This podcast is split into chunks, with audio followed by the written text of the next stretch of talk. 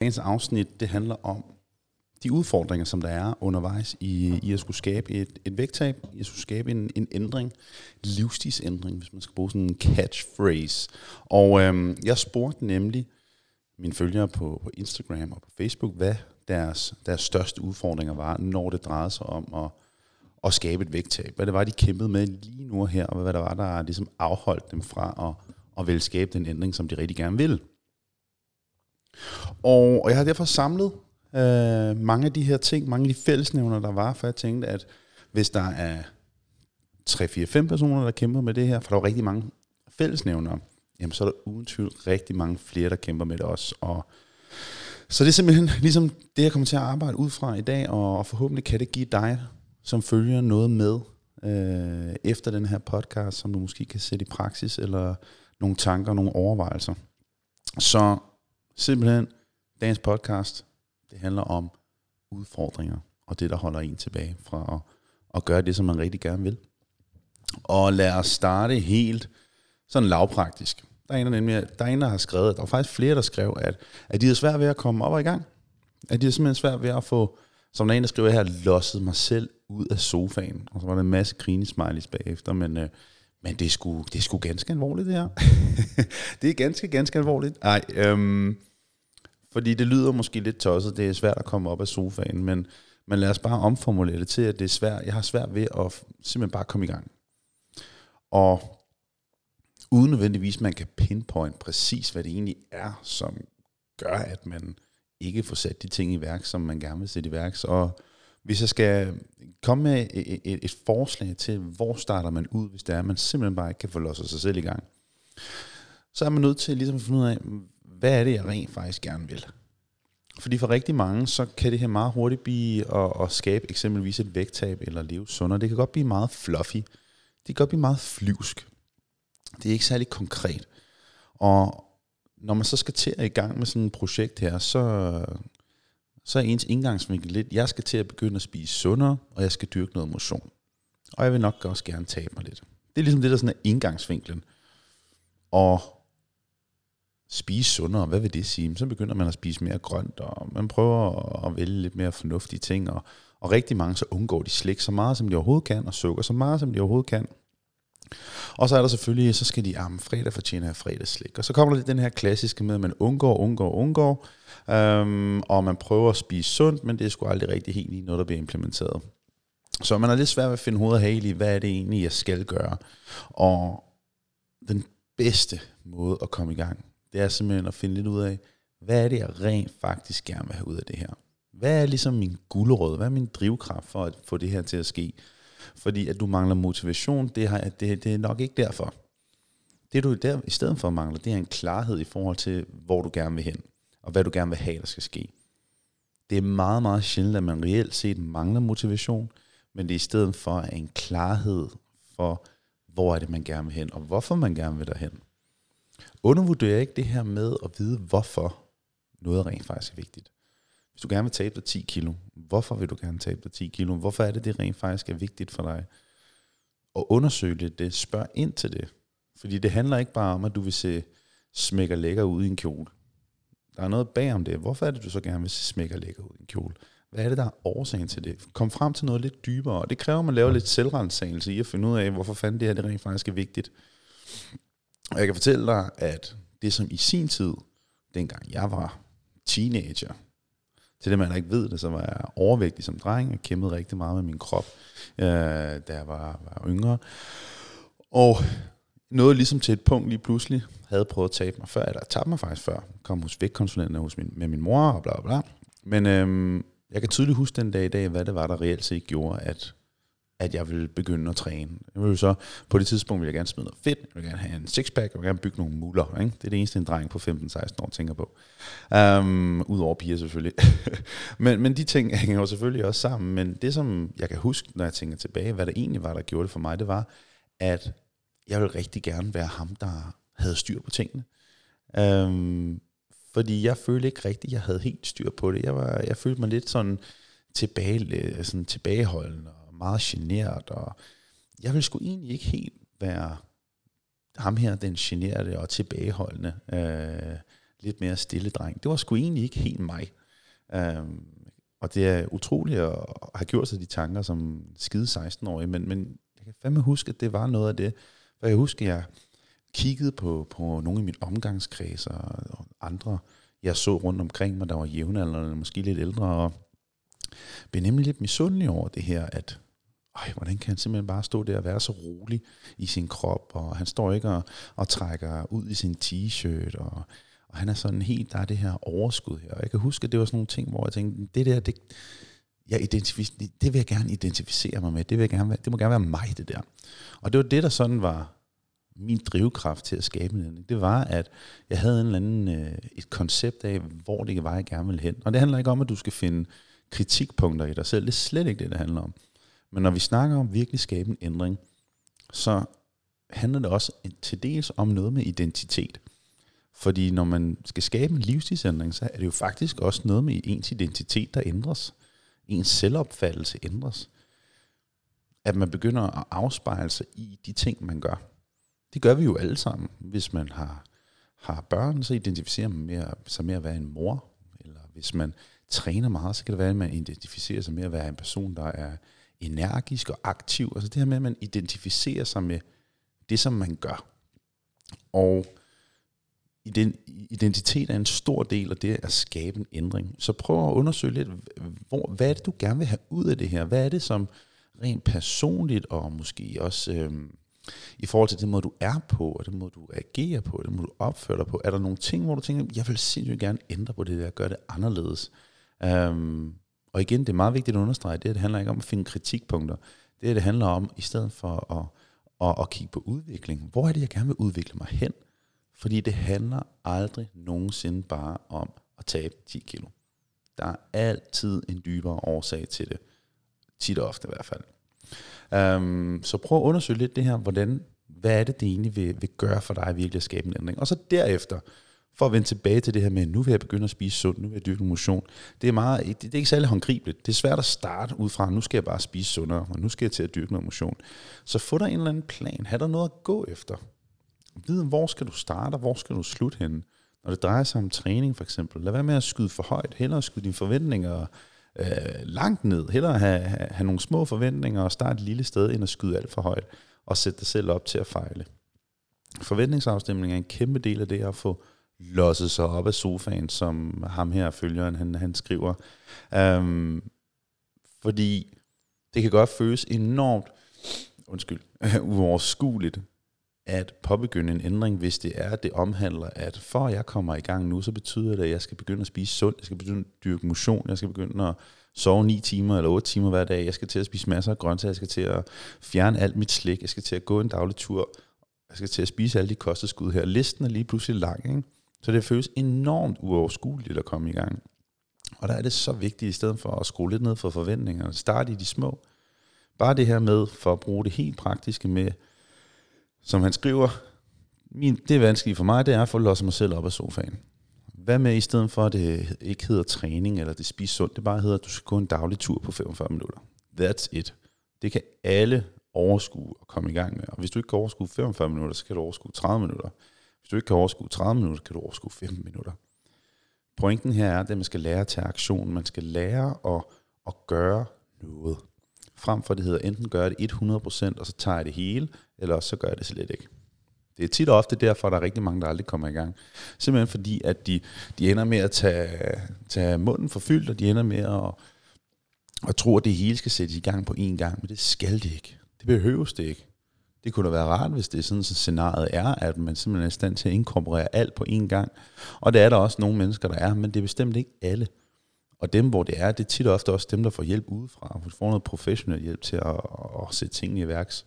Men simpelthen få dig en plan, få dig noget at, at gå efter, frem for at bare have nogle, en bred idé om, at jeg skal til at gøre, spise sundt og, og dyrke mere motion. Sæt nogle rammer for det, med, nogle for, med en klar forventningsafstemning. Det er virkelig, virkelig vigtigt. Jeg er en lille smule snottet i dag. Og jeg sidder også her og drikker monster. Jeg sidder her og drikker, så det er derfor, der er sådan lidt drikkepauser. For jeg kommer ikke til at redigere mine drikkepauser ud. Så det må man sådan lidt leve med. Nå. Og så derudover så har vi også uh, en lidt klassisk en. nemlig i forhold til tålmodighed. Og der var flere, der skrev, at de havde svært ved at få de svært ved den her tålmodighed, det krævede i forhold til at i forhold til deres træning, men også i forhold til de resultater, de fik med, med deres vægttab øh, og de ændringer, der, der ligesom skulle ske der. Og det jeg vil uden tvivl også sige, efter at have arbejdet med, øh, med mænd og kvinder, der er ikke nogen tredje ting. Eller det er der måske nu til dags. Måske er der mange andre køn, man også kunne arbejde med. Men, øh, men der, nu, nu, nu ser jeg bare mænd og kvinder. um, så er tålmodighed uden tvivl en af de store udfordringer for rigtig mange. Fordi man vil sindssygt gerne have, når man, når man selv har den overbevisning om, at man, man yder en stor indsats, eller en større indsats, end man nogensinde har gjort, um, så forventer man også en belønning. Og det at være utålmodig, øhm, det er, kan være så ødelæggende for sådan en rejse her, og for at ville skabe en ændring. Øh, og samtidig er det at være utålmodig også noget, som nogle gange bliver brugt lidt selvdestruktivt, fordi egentlig lige for at vende det positive ved at være utålmodig, og være utålmodig kan, kan i rigtig mange tilfælde faktisk også være en kæmpe styrke. Prøv lige at vende den på den måde der, at være utålmodig. Mm, hvis vi nu vender den til noget positivt, hvis du er utålmodig, jamen så er du vel også måske potentielt vild, mere villig til at gøre det ekstra, og yde det mere, og, og håndtere det mere, og arbejde det hårdere. Og det er jo en positiv ting, i hvert fald hvis vi snakker om at nå et givet resultat. Um, men i rigtig mange henseender, så bliver det også brugt som om det er noget negativt, fordi så er der også nogen, der på den anden side af spektret får brugt det til, at, at den her utålmodighed, det gør, at de så, hvis det ikke lever op til ens forventninger, det, det, man, det resultat, og det udbytte, man, man, man forventer, jamen så kan det være lige meget, og så skrotter man det hele. Og det er jo tit den her med, at hvis du kombinerer en, en person, som er utålmodig, med, at man har fejlet rigtig mange gange før, med eksempelvis et vægttab, så har du faktisk en, en, en rigtig skidt cocktail for at øh, for en sådan lidt halv selvdestruktiv adfærd i forhold til at ville skabe en ændring. Så øh, hvordan arbejder man med den her tålmodighed? Der er, og der bliver nødt til at sige, at der er ikke et eller andet let fix. Fordi grund til, at du er utålmodig, jeg ved med, at du er sandsynligvis ikke utålmodig i alle aspekter af dit liv. Du er måske utålmodig særdeles meget, når det drejer sig om et vægttab, eller skabe en livsstilsændring, eller hvad det nu måtte være. Så er du måske særdeles utålmodig, fordi at du har en historik af at have fejlet med det her før. At du føler, du, at du har lidt behov for at blive bekræftet i, at du gør det rigtige. Det kommer jo tit igennem det her resultat, man får. Um, og hvis du ikke bliver bekræftet i, at du gør det rigtige, hvad skal det så til for? Så kan det være lige meget det hele. Og man bliver lidt ramt af den her den her følelse af, at man, er, man, er, man, man fejler, og man ikke gør det godt nok. Ja, at føle sig utilstrækkelig. Det er, jo, det er jo egentlig det, det lidt handler om. Det er, at man ikke føler sig tilstrækkelig. Og, øhm, og det kan være rigtig, rigtig hårdt, og det er ekstremt ressourcekrævende at have det på den måde, og føle sig utilstrækkelig. Um, og sådan skal man jo helst ikke gå ind til gå igennem et vægttab eller en, en livsstilsændring. Så, så måden man kan få arbejdet med den her tålmodighed, det er, at at få nogle klare rammer, have nogle klare, øh, en, en klar retningslinje for, hvordan man arbejder frem imod det, man gerne vil. Det er lidt også for at hive fat i det, jeg snakkede om før, nemlig med, at hvis der ikke er nogen klare retningslinjer, hvis det ikke er en, en, en rettesnor at gå efter, så bliver det jo rigtig svært. Hvornår er nok nok? Hvornår har jeg trænet nok? Hvornår har jeg spist lidt nok til at, at skabe det vægttab her? Og det er derfor, der er rigtig mange, der ender ud i at spise enormt lidt faktisk spise alt, alt for lidt. Så det bliver slet ikke realistisk at overholde. Samtidig med, at de prøver at øge motion. De dykker alle de holdtræninger, som de kan. De presser alle de løbeture, gåture og alt det her ind, som de kan. De fjerner sukker, de fjerner alkohol, de fjerner alle de ting, som de egentlig nyder i deres hverdag i et eller andet omfang. Godt være, de kæmper med det, med mængderne, men, men ikke desto mindre. Så det bliver meget ekstremt, og det bliver den her alt eller intet tilgang, fordi så kan de i hvert fald være sikre på at få det her resultat her, den her guldåd, som de gerne vil have. Problemet med det er, jo vist, det giver nemlig den her følelse af, kæft, det kører. Men det er sjældent særlig holdbart i det lange løb, fordi lige de ting, jeg nævner her, der er jo ikke nogen, der kan leve sådan. Og et vægttab er nødt til i sidste ende at have noget at gøre med nogle permanente ændringer. Og hvis du lærer dig selv at tabe dig på en måde, som lidt eller det er ramser op her, hvor det er sådan en alt eller intet tilgang, intet sukker og bla bla bla bla, alle de meget lidt mad, men så så får du faktisk ikke lært noget omkring det, som er aller, aller vigtigst, nemlig at holde vægten. Der er rigtig mange, der er i stand til at tabe sig, men der er meget færre, der er i stand til at holde det. Så det er rigtig vigtigt, at du har en rettesnor at gå efter, og har nogle klare forventninger om, hvad der skal til. Øhm, og måske også skrue lidt ned for forventningerne. Og her kan det bare nogle gange godt hjælpe at alliere sig med nogen, som ved, hvad de laver. Det er, jo, det, er jo, det er noget af det, vi bruger rigtig meget tid på her hos Borg Fitness, nemlig at, at have nogle, sætte nogle retningslinjer op og sætte noget, noget, noget vejledning op i forhold til, hvad kan jeg forvente af det her resultat, og hvad kan jeg også lige så meget forvente i forhold til den hastighed, der kommer til at finde sted i forhold til eksempelvis et vægttab. Um, fordi det kan være rigtig svært at vide, hvornår er nok nok, hvis man ikke ved så meget om, om kost og træning for den sags skyld. Øhm, og så bliver det hurtigt vanskeligt, øh, fordi man valgte, så sammenligner man sig med, med Gurli på, på Facebook, som øh, har tabt sig 20 kilo de sidste 10 uger på, på en eller anden uh, åndssvag kur, eller hvad det måtte være. Og, og selvom du egentlig godt ved, at det her er en åndssvag kur, så virker det bare vanvittigt tiltagende, og så bliver du i tvivl, om du gør det rigtige. Så derfor kan det være rigtig rart at have nogen at, og, øh, og snakke med, og kunne, kunne ligesom øh, få en korrespondence omkring, hvordan går det her, og, og gør det godt nok, og skal der mere til, skal der mindre til, hvor er det henne, at der skal, der skal arbejdes. Øhm, og går det egentlig, som det burde gå? Fordi det her med at få en bekræftelse i, hør her, det går lige præcis, som det skal. Så får man lidt sådan en følelse af, okay, så fortsætter sådan her, for jeg har en tillid til, at, at, at det rykker den rigtige vej fra, hvem end det nu er, som ligesom hjælper en. Så det vil jeg i hvert fald sige, at det er en kæmpe fordel af at få hjælp udefra med nogen, der har erfaring og viden. Det er, at du slipper selv fra at vurdere, om hvorvidt det er godt nok. Men, men der kan en udefra hjælpe dig til at sige, hey, du gør det altså super godt. Og hvis man så ikke gør det godt, i går så nok, jamen så må man jo tage den derfra og arbejde videre. Men sådan så det ikke bliver de her ekstremer her, så det ikke bliver total underspisning og overmotion. Øhm, og på den anden side af spektret, at man så straffer sig selv for, at det ikke går godt nok, og man straffer sig selv med abnorme mængder mad. Øhm, og, og motion, det er en, en by i Rusland. Så klar forventningsafstemning og have en solid plan. Vid, hvad der skal til for at komme derhen. Og så øh, lad være med at at haste et vægttab. Der er absolut ingen, der får en medalje for at kunne tabe så hurtigt, hvis du ikke kan holde det. Du får ikke en medalje for det. Det er ikke sejt. Det er det faktisk ikke. For hvis du ikke kan holde det, så kan det være fucking lige meget. Undskyld, jeg banner. nu tager jeg lige en slurk af min, min drik igen, ikke?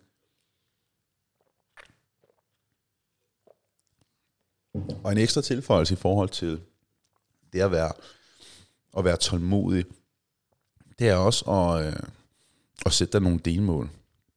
Nogle realistiske delmål. Et, et, et, et super fint vægttab. Hvor meget vil det være om ugen? Hvor meget vil det så være i øh, hen over to uger, tre uger, fire uger, fem måneder, seks måneder osv.? Hvor meget skal der rent faktisk til? Fordi for rigtig mange, så er eksempelvis et vægttab på 500 gram om ugen, det, er, det synes de er let. Ej, men jeg vil meget hellere tabe 800 til 900 til 1000 gram om ugen. Ej, det vil ellers være. Så er, der, så, så er det et tilfredsstillende tempo. For så er det overskueligt så føles det overskueligt, jamen altså, så skal jeg jo kun tabe mig i 12 uger, og så bumser jeg smidt 12 kilo, ikke? Øh, hvor 500 gram om ugen, det kan godt føles lidt utaknemmeligt. Men 500 gram om ugen er faktisk rigtig fin vægttab.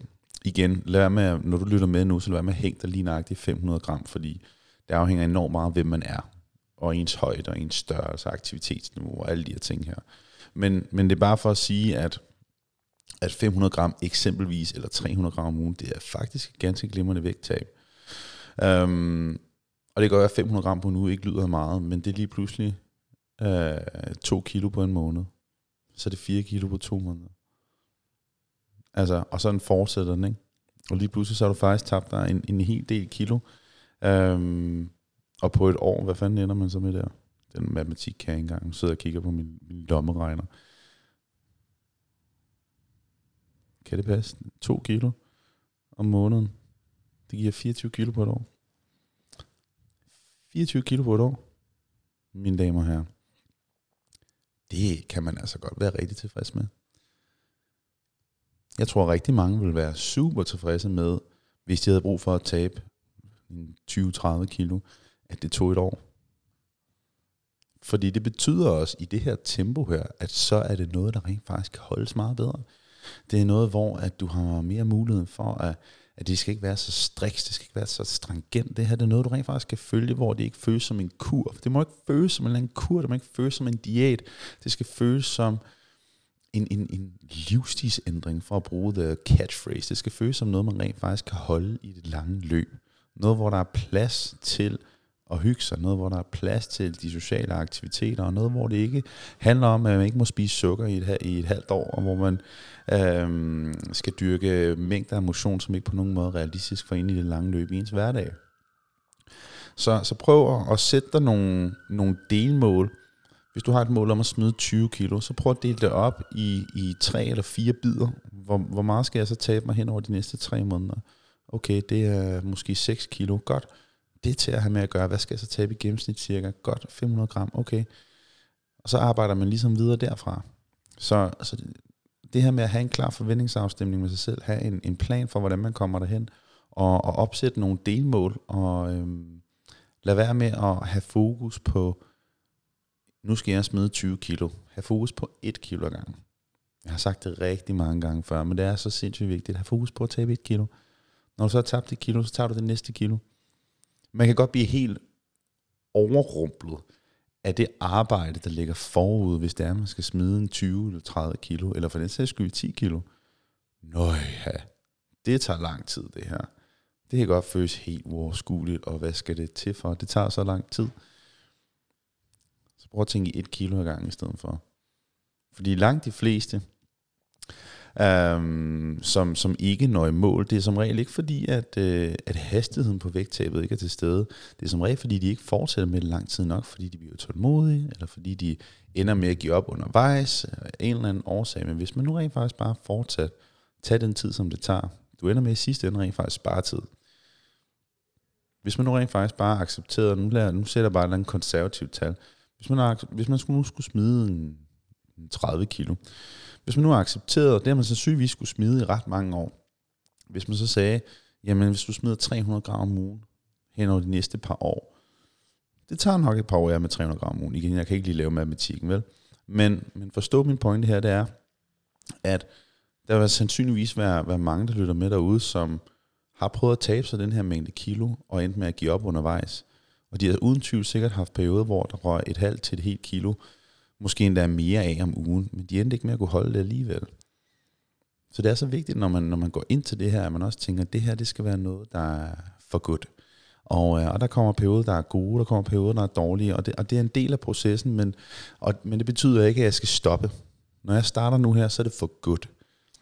Og det betyder også, at der er nedture, der er opture, der er perioder, hvor det ikke går super godt, og så er der perioder, hvor det går rigtig, rigtig godt. Det er ligesom en del af det. Så den næste, vi skal tage fat om, det er sult. Så sult er øh, det, der sker, når man er i kalorieunderskud. Det er, at man giver kroppen mindre næring, den har behov for, så den vil frigive energidepoter. Energidepoter, det er blandt andet fedt. Og kroppen vil jo naturligvis reagere, når det er, at den ikke får nok energi, altså kalorier, så vil den reagere ved at have lyst til at få noget energi, og det er blandt andet igennem sult. Men man kan, altså, man kan arbejde sig rigtig meget udenom sult, hvis det er, at man har skabt omstændighederne til det. Og lad mig prøve at komme ind på nogle af de punkter, som er rigtig vigtige i forhold til at få skabt nogle gode omstændigheder for at undgå sult. For Det er jo især, det er jo en kæmpe, det er jo i vores interesse i hvert fald, når vi, når vi hjælper folk at, at prøve at sikre, at de er så lidt sultne som muligt. Desværre er det ikke, er det ikke noget, man kan evigt og altid undgå, fordi kroppen vil i sagens natur, når, man, når den får mindre, end den har behov for, så vil den blive sulten. Det, det, det, sådan er det bare, og det, og det kan man ikke ændre på, men man kan i hvert fald gøre sit for at minimere det. Og det første skridt, det ligger jo allerede fra starten af i at sørge for ikke at spise for lidt.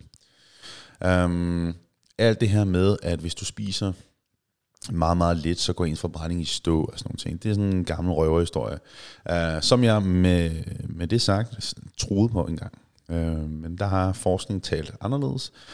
Øh, men det, der sker, når det er, at man spiser meget lidt, når man spiser betydeligt under altså et kæmpe stort kalorieunderskud. Øh, det kunne være en 1000 kalorier, 1500 kalorier underskud. Øh, og det vil altså sige, at man taber et kilo til halvandet om ugen. Ikke? Det er en klassisk øh, en suppekur. øh, nu på kur, alt det her crap her, som det ligger typisk på sådan noget 800 kalorier, 1000 kalorier, 1200 kalorier deromkring.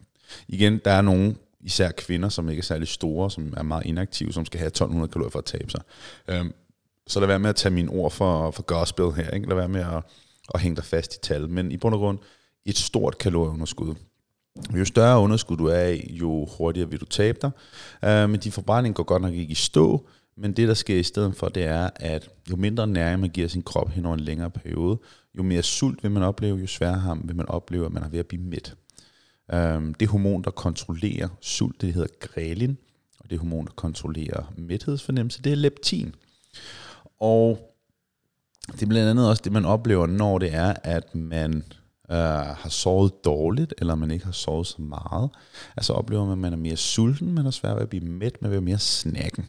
Og det er faktisk, fordi grelin og leptin, de er forhøjet, de her hormoner er forhøjet, øh, når det er, at ens søvn ikke er, er tilstrækkeligt, man ikke helt får nok. Øh, kvinder i overgangsalderen vil i særdeleshed opleve det her, fordi deres søvn rigtig ofte er forstyrret af, af hvad hedder det, af uro i benene, hjertebanken, og de er svært ved at falde i søvn. Man kan sige, at det er der mange mennesker, ikke bare kvinder i overgangsalderen, men, men jeg synes lige det er værd at nævne, at det er blandt andet en af årsagerne til, at, at, at kvinder i overgangsalderen kan have lidt sværere ved at skabe et vægttab, fordi at de omstændigheder, hvorpå et vægttab skabes, at de er bare sværere. Man har lidt mindre energi, man har lidt mindre overskud, øh, man har noget, noget u i benene. Man, har en, der, man kan ikke lige så meget, som man måske kunne før. Så der er også lige nogle forventninger, der skal indstilles. Anyway, det var, ikke, det var slet ikke overgangsalderen, det skulle handle om. Men øh, jeg synes bare lige, det er værd at, at, at, at hive med ind over. Øh, men det betyder altså ikke, at ens forbrænding er, er lavere, bare fordi man er i overgangsalderen. Øhm, og ens forbrænding er heller ikke lavere, fordi man ikke får særlig meget søvn. Men ens sult og ens mætthedsfornemmelse vil som sagt være påvirket negativt. Og det vil også ske, jo større kalorieunderskud man er i. Så jo større underskud du er i hen over en, en given periode, jo mere vil de her hormoner også være påvirket. Og det betyder så også, at når man så har noget mål, hvis du har gjort det på en måde i et meget stort underskud hen over en given periode, så vil dine hormoner også være påvirket på den måde, at du vil opleve en potentielt større sult, når du skal holde din vægt i en periode efterfølgende, end hvis du havde ligget på et mere øh, regulært kalorieindtag. Og det er jo ret interessant. Øhm, så man kan potentielt godt sætte sig selv op til en større succes, når det er, man skal holde sin vægt, ved at rent faktisk at ligge på lidt mere moderat kalorieindtag, fordi at øh, ens krop leger bare bedre med. Altså de her hormoner er mindre påvirket.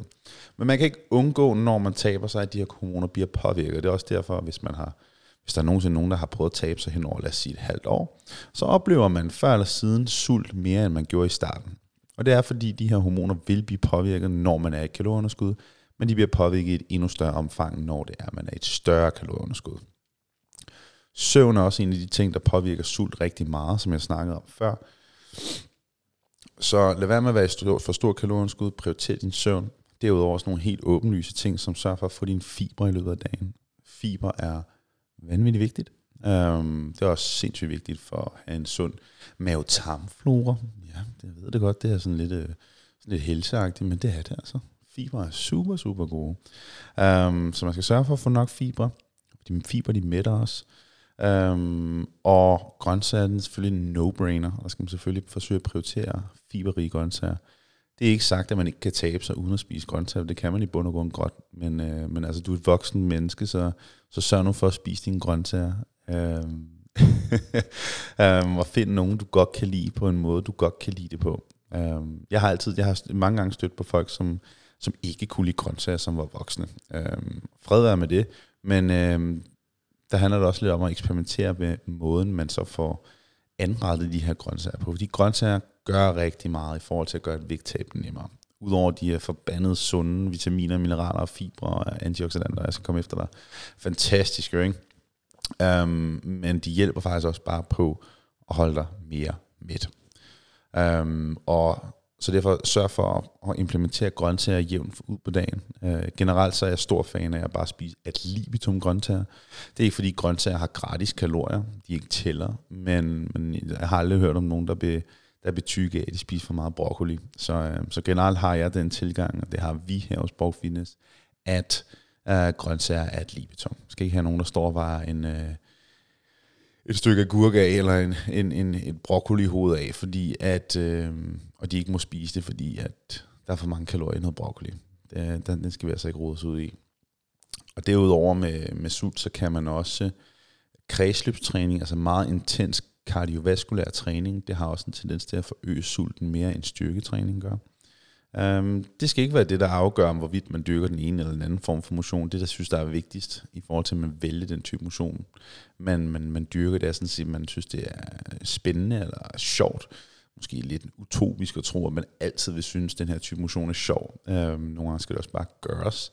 Men, øh, men kredsløbstræning, især meget intens, har en tendens til at, at øge ens sult mere end regulær styrketræning gør. Og det kan man altid have med i, sin, i sine tanker omkring det her, at, at det altså spiller en rolle. Derudover så kulhydrater, grove kulhydrater, igen så er der også de her fibre her, de mætter mere, så prioriterer de her grove kulhydratkilder. Protein, fantastisk. Protein, protein, protein. Det er simpelthen bare Guds gave til menneskeheden. Måske lige en overdrivelse, men protein er virkelig, virkelig vigtigt og spiller en stor rolle i at skabe en ændring. Det er ret interessant med protein, fordi det er en af de ting, som ikke kan lære sig som fedt. Wow, hørte du lige det rigtigt? Ja, det er rigtigt. Det kan nemlig ikke lære sig som fedt. Så er det jo så det her med, at hvis du spiser en bødt skyr, jamen der er jo så andre ting i end bare ren protein i skyr. Det er meget sjældent, at vi spiser noget som helst, hvor der ikke er andet i. Selv kød vil have en given mængde fedt, medmindre du vælger helt hvid fisk, som primært består af protein. Um, men det er jo så ret interessant, for det betyder bare, at vi kan spise de større mængder, især hvis der man spiser en proteinrig kost. Uh, Udover det, så er protein jo godt for at bygge muskelmasse, preservere muskelmasse, øhm, som bidrager til at, at forebygge knogleskørhed, øh, gigt øhm, og, og bygge muskelmasse. Fantastisk. Så, så protein er virkelig, virkelig vigtigt. Sørg for, at man fordeler det jævnt ud på dagen. Derudover så øhm, have en måltidsfrekvens, have en struktur på din kost. Det er ret interessant måden, at vi mennesker vi fungerer på, fordi at man bliver tit og ofte sulten der, hvor man typisk spiser. Så det her med at have nogle faste rammer for, hvornår man spiser. Um, det, det, det, det kan gøre en rigtig stor forskel at have noget mad, mad spredt jævnt ud på dagen. Der er rigtig mange, der, der var også nogen, der skrev blandt andet i den her øh, i den her Q&A her, at de altid vil snakke om eftermiddagen, når de kommer hjem fra arbejde. Rigtig tit og ofte, hvis det er, man oplever, at man bliver enormt snakken sidst på eftermiddagen, når man kommer hjem fra arbejde, så en af årsagerne kan blandt andet være, at man simpelthen bare spiser for lidt, eller ikke de rigtige ting i løbet af dagen.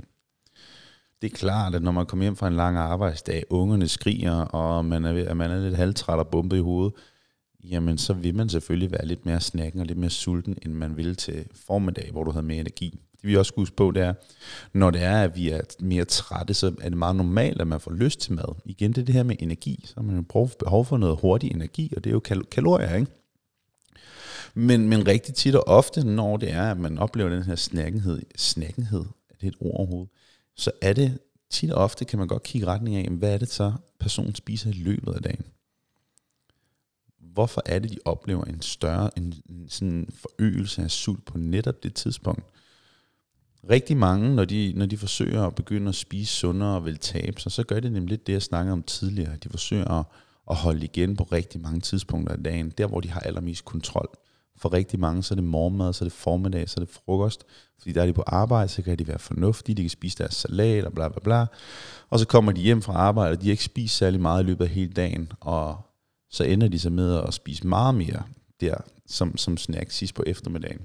Hvor at hvis man havde taget den indgangsvinkel, der i stedet for var, at man måske spiste lidt mere i løbet af dagen, så ville man kunne opleve, at man kunne holde det her på, på afstand. Øhm, fordi man burde ikke opleve en, en forøget syl, sult sidst på eftermiddagen, hvis det er, at man spiser jævnt spredt ud på dagen og, og spiser de rigtige ting, så burde man virkelig ikke opleve det. Og rigtig mange af vores klienter oplever det netop ikke, og det ændrer sig til det bedre, simpelthen fordi man får noget jævnt spredt ud på dagen. Og derudover er der jo intet galt i at spise noget sidst på eftermiddagen, så også lige så meget planlægge ud fra det. Og det handler jo det her om, i forhold til sult, også lære sig selv at kende. Fordi for nogen kan det være rigtig godt at spise morgenmad, og for andre er det fuldstændig ligegyldigt at spise morgenmad. Jeg ved personligt for mig, en, øh, når det er, at hvis jeg er, jeg tæller kalorier i en given periode, fordi jeg er interesseret i at vil smide fedt, jamen så forsøger jeg altså altid at, at tage en større andel af mit mad efter klokken 18. Fordi det er som regel det, jeg har lyst til at spise allermest. Så i stedet for at sige, nu skal jeg hellere passe på i løbet af aftenen, jamen halvdelen af mit kalorieindtag, det kommer kl. 18 til 22, hvor jeg er vågen og er derhjemme. Fordi i løbet af dagen, der er på kontorer, der arbejder, der er travlt, der laver en masse ting, så der er ikke nødvendigvis lige så sulten. Så det her med også at lære sig selv at kende, og det, det sker jo kun igennem praksis, men at, at finde ud af, hvor er det, jeg har mest lyst til mad og mest brug for mad, og så lægge en plan derefter det. Ligesom med sociale aktiviteter, at man planlægger det ind i, som en del af sin plan, frem for at man frygter det, og man sulter sig selv op til det. Det er heller ikke på nogen måde holdbart. Så det var lige omkring sult der, fordi vi er nødt til at prøve at holde sult på, på afstand, når man gerne vil tabe sig, fordi det er meget svært at tabe sig, hvis det er, at man er pivsulten hele tiden. Med det sagt, man vil før eller siden opleve sult, når man har smidt en hel del kilo, og man skal til at smide de sidste håndfulde kilo, så er det der, man oplever mere sult, end man gjorde i starten. Blandt andet de årsager, jeg snakker om tidligere, men også fordi, jo mindre overskydende fedt du har, jo, jo mindre vil kroppen også ligesom ændre sig fra der, hvor den er. Um, så virkelig vigtigt at have en struktur på sin kost, og, og være opmærksom på de ting her, og, som jeg nævnte. Og sidst, men absolut ikke mindst, så er der den sidste her i forhold til, at, øhm, jeg skal lige finde den frem her. Det sidste var nemlig, at hvordan man rent faktisk smider fedt. Og øhm, det vil jeg egentlig ikke gå så meget i dybden med, men lad mig skære det meget simpelt hurtigt ud i pap. Først og fremmest, hvis der man ikke har nogen idé om, hvor det er, man skal starte hen med sin kost, og man gerne vil tabe sig, så går man simpelthen bare ind på det andet kan du finde et helt gratis pdf-fil, hvor du vidderligt har alt, du skal bruge for at tabe dig. Udover selvfølgelig noget coaching og vejledning, hvis det er, man har brug for det og heller ikke, der er heller ikke noget træningsvejledning, men der er alt det basale, du har brug for at vide i forhold til at komme i gang med et vægttab. Så, øh, så der, den kan man tage helt gratis og gå derind og finde ud af, hvor mange kalorier jeg skal indtage, og hvordan gør jeg det, og så videre, så videre. Så det kan man i hvert fald gøre. Men det er i hvert fald er stor tilhænger af, når vi snakker om at skabe et vægttab. Der er også mange, der spørgsmål lyder nemlig, jeg ved ikke, hvordan jeg kommer i gang med at tabe fedt. Så er det at få lagt et fundament, og, og få en struktur på de her ting her. Og jeg har nævnt struktur enormt mange gange, og jeg har nævnt at have en plan rigtig mange gange, og det er fordi, det er enormt undervurderet. For at skabe vaner, altså for at ændre på sine vaner, så er man nødt til at indledningsvis lægge ud med at have en vis struktur. Planlægge, hvad skal der ske? Hvad dage skal jeg dyrke motion? Hvad skal jeg som udgangspunkt spise i løbet af ugen? Skal jeg handle stort ind til min frokost i løbet af ugen? Og hvad skal jeg til aftensmad? De her ting. Sådan, så man kan få etableret en struktur, og når man har den struktur, så får man oparbejdet nogle rutiner. Jo mere man får gentaget, og man får håndhævet den her struktur her, jo mere bliver de her rutiner, udvikler de sig så også til vaner. Det er sådan, det sker. Fordi hvis det er, det bliver sådan lidt øh, den vej, som vinden lige blæser meget tilfældigt det hele, så, bliver det, så er det rigtig svært at få det implementeret som en vane. Det smukke i at skabe ændringer, det er, at gentagelser er det absolut allervigtigste Gentagelser, gentagelser, gentagelser. Og, og det er det ikke særlig romantiske, eller ikke særlig øh, sælgende øh, perspektiv, hvis det er, man skulle lave en Instagram-post. Det er nemlig, at de bedste resultater skabes tit og ofte ud gennem gentagelser. Gentagelser er de, de relativt mondane ting, og de relativt simple ting. Det er sjældent den rigtige smoothie, eller det helt rigtige træningsprogram, eller den helt rigtige kost, men det er simpelthen vedholdenhed og gentagelser med en given plan. Ikke sagt, det skal være strikst, det er slet ikke det, der er min pointe. Men vedholdenhed, det er at gentage sig. Det er det aller, aller vigtigste. Et godt eksempel er også for eksempel med træning. Hvis det var man rent faktisk, hvis, hvis alle personlige trænere viste, hvordan de rent faktisk trænede langt størstedelen af tiden, så vil rigtig mange se, at det er faktisk rimelig repetitivt. Det er bare gentagelser på gentagelser på gentagelser. Forstået på den måde, det er tit meget det samme, man laver. det er tit, der ikke er så meget variation. Der er ikke nødvendigvis så tit alle de her fancy Instagram, Facebook-øvelser i. Det er faktisk ret basic. For det er tit og ofte det, der virker. Samme gælder også kosten. Vi har alle sammen set de her madlavningsvideoer her, hvor folk de lægger op, øh, det her det er det, jeg spiser i løbet af en dag. Og så kommer der bare den, eneste, den ene vanvittige dekorerede havregrød og omelet og aftensmad. Man skulle tro, de havde en personlig kok hyret. Ikke? Altså man, man kan blive næsten slået helt ned i stolen over, hvor vanvittigt lækkert det ser ud. Og man sidder bare og kigger på sin halvfæsende havregrød der om morgenen, ikke? som ligner noget, som øh, der nærmest er blevet skidt ud af bagenden med en lille smule havrekrømmel på på toppen. Ikke? Ser ikke særlig flatterende ud. Men tro mig, det er sådan, det ser ud. Sådan som din ser ud, ser det ud for langt de fleste. Langt det meste af tiden. Fordi a day in the life, se hvad jeg spiser i løbet af den dag, det er det perfekte eksempel tit og ofte på, hvad en person spiser på en helt ideel dag, hvor at alting bare ser 100% perfekt ud. Men sådan er realiteten bare ikke. Realiteten er, at vi skal finde ud af, hvordan man kan arbejde med, når omstændighederne ikke er perfekte, og alt, når det ikke altid er helt optimalt, og maden ikke er altid helt lækker og fantastisk, men finde noget, man kan fortsætte med, man kan være vedholdende ved, og som man i sidste ende kan arbejde ud fra, uden at man går død i det. Man skal jo ikke gå død i det, og det er derfor, det handler om at finde ud af, hvor meget variation har jeg brug for, hvor meget inspiration har jeg brug for med min kost. Og, og, og ligesom mærke efter og finde ud af alle de her ting her, men men pas, lad være med at kigge for meget på, på de sociale medier i forhold til, når folk de lægger, lægger det her op, det spiser jeg i løbet af en dag, eller sådan her ser det præcist ud, når jeg træner, fordi det, det er sjældent sandheden. Uh, man viser jo selvfølgelig kun de mest optimale omstændigheder. Uh, men realiteten er tit og ofte relativt mondæn, og så en gang imellem, så kommer der noget lækkert på bordet, og så laver man lige noget lidt anderledes. Igen, det, det handler ikke om, jeg, jeg siger ikke, at din mad skal være kedelig, eller din træning skal være kedelig, det er slet ikke det, det handler om, men det handler om, at du skal finde noget at arbejde ud fra dit perspektiv og dit udgangspunkt. Hvad der fungerer for dig, og ikke hvad der fungerer for alle andre. Det er rigtig, rigtig vigtigt. Det var alt for mig i dag. Jeg håber, at du fik noget ud af den. Husk at endelig, hvis du hører den her podcast her, og du er på Instagram, del øh, podcasten på din Instagram story, så, så deler jeg den tilbage ud igen også. Det vil være en fornøjelse for mig at se, hvis der du lytter med, og du rent faktisk får noget af det. Det var alt for mig. Jeg håber, at du får en fantastisk dag, eller nat, eller morgen, eller hvornår det nu er, du lytter til den her. Det var alt for mig.